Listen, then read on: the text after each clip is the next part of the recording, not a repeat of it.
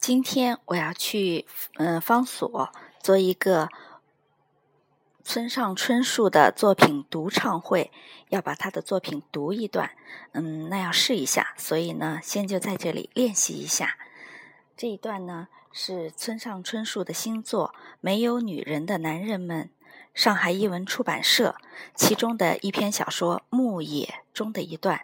牧野是一个中年男人。他的妻子出轨了，他离开了妻子，然后觉得生活很无望，开了一家小酒吧。开始还好好的，接着呢，小酒吧出现了各种各样奇怪的现象。下面这一段就是那些奇怪的现象。秋天到了，先是猫不见了，然后出现了蛇的身影。意识到猫不见了。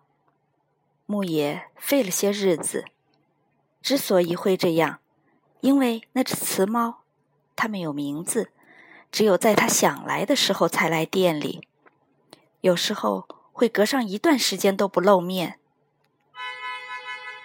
猫是崇尚自由的生物，而且那只猫似乎在别处也能得到猫食，故而一个星期或者十天看不到他。牧野也不会往心里去。可是，当他连着两个星期不露身影的时候，牧野开始有点不安了。莫非遭遇了交通事故？当超过三个星期不再照面时，牧野凭直觉终于知道，他不会再回来了。牧野蛮中意那只猫。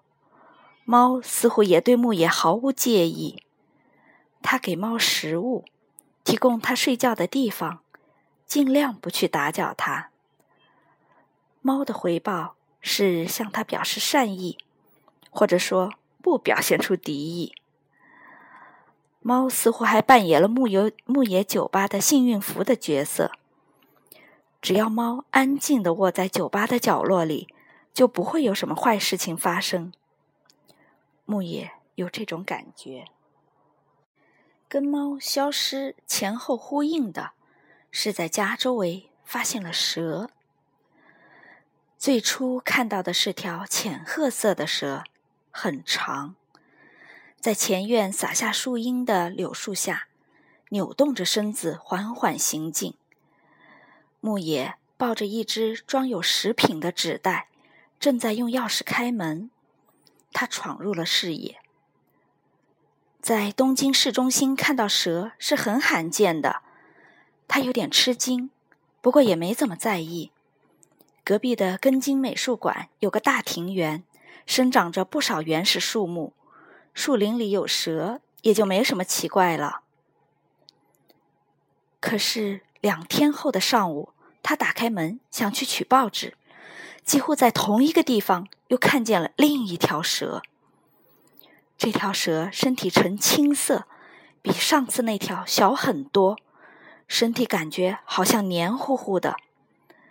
蛇看到了牧野，立刻停止蠕动，略微仰起头来，朝牧野的脸孔窥察，或者说看上去像在窥察。牧野犹豫起来，不知道。究竟如何是好？此时，蛇慢慢的垂下头，然后迅速消失在了背阴之处。牧野不由得感到一阵恐惧，因为那条蛇好像认识他。几乎在同样的地方，又发现了第三条蛇，是在那之后三天。也是在前院的柳树下。这次的蛇比前两条要短很多，身体透着黑色。牧野搞不清蛇的种类，但是这条蛇给他的印象是他看到的三条中最危险的蛇，看上去好像毒蛇，不过也不敢确定。他看见蛇只是很短的一瞬。那蛇觉察到牧野的到来，立刻窜腾着溜进了杂草丛。一个星期内，竟遇到三条蛇，随便怎么说都过于频繁了。最近大概会有什么事情发生吧？好，我就读到这里。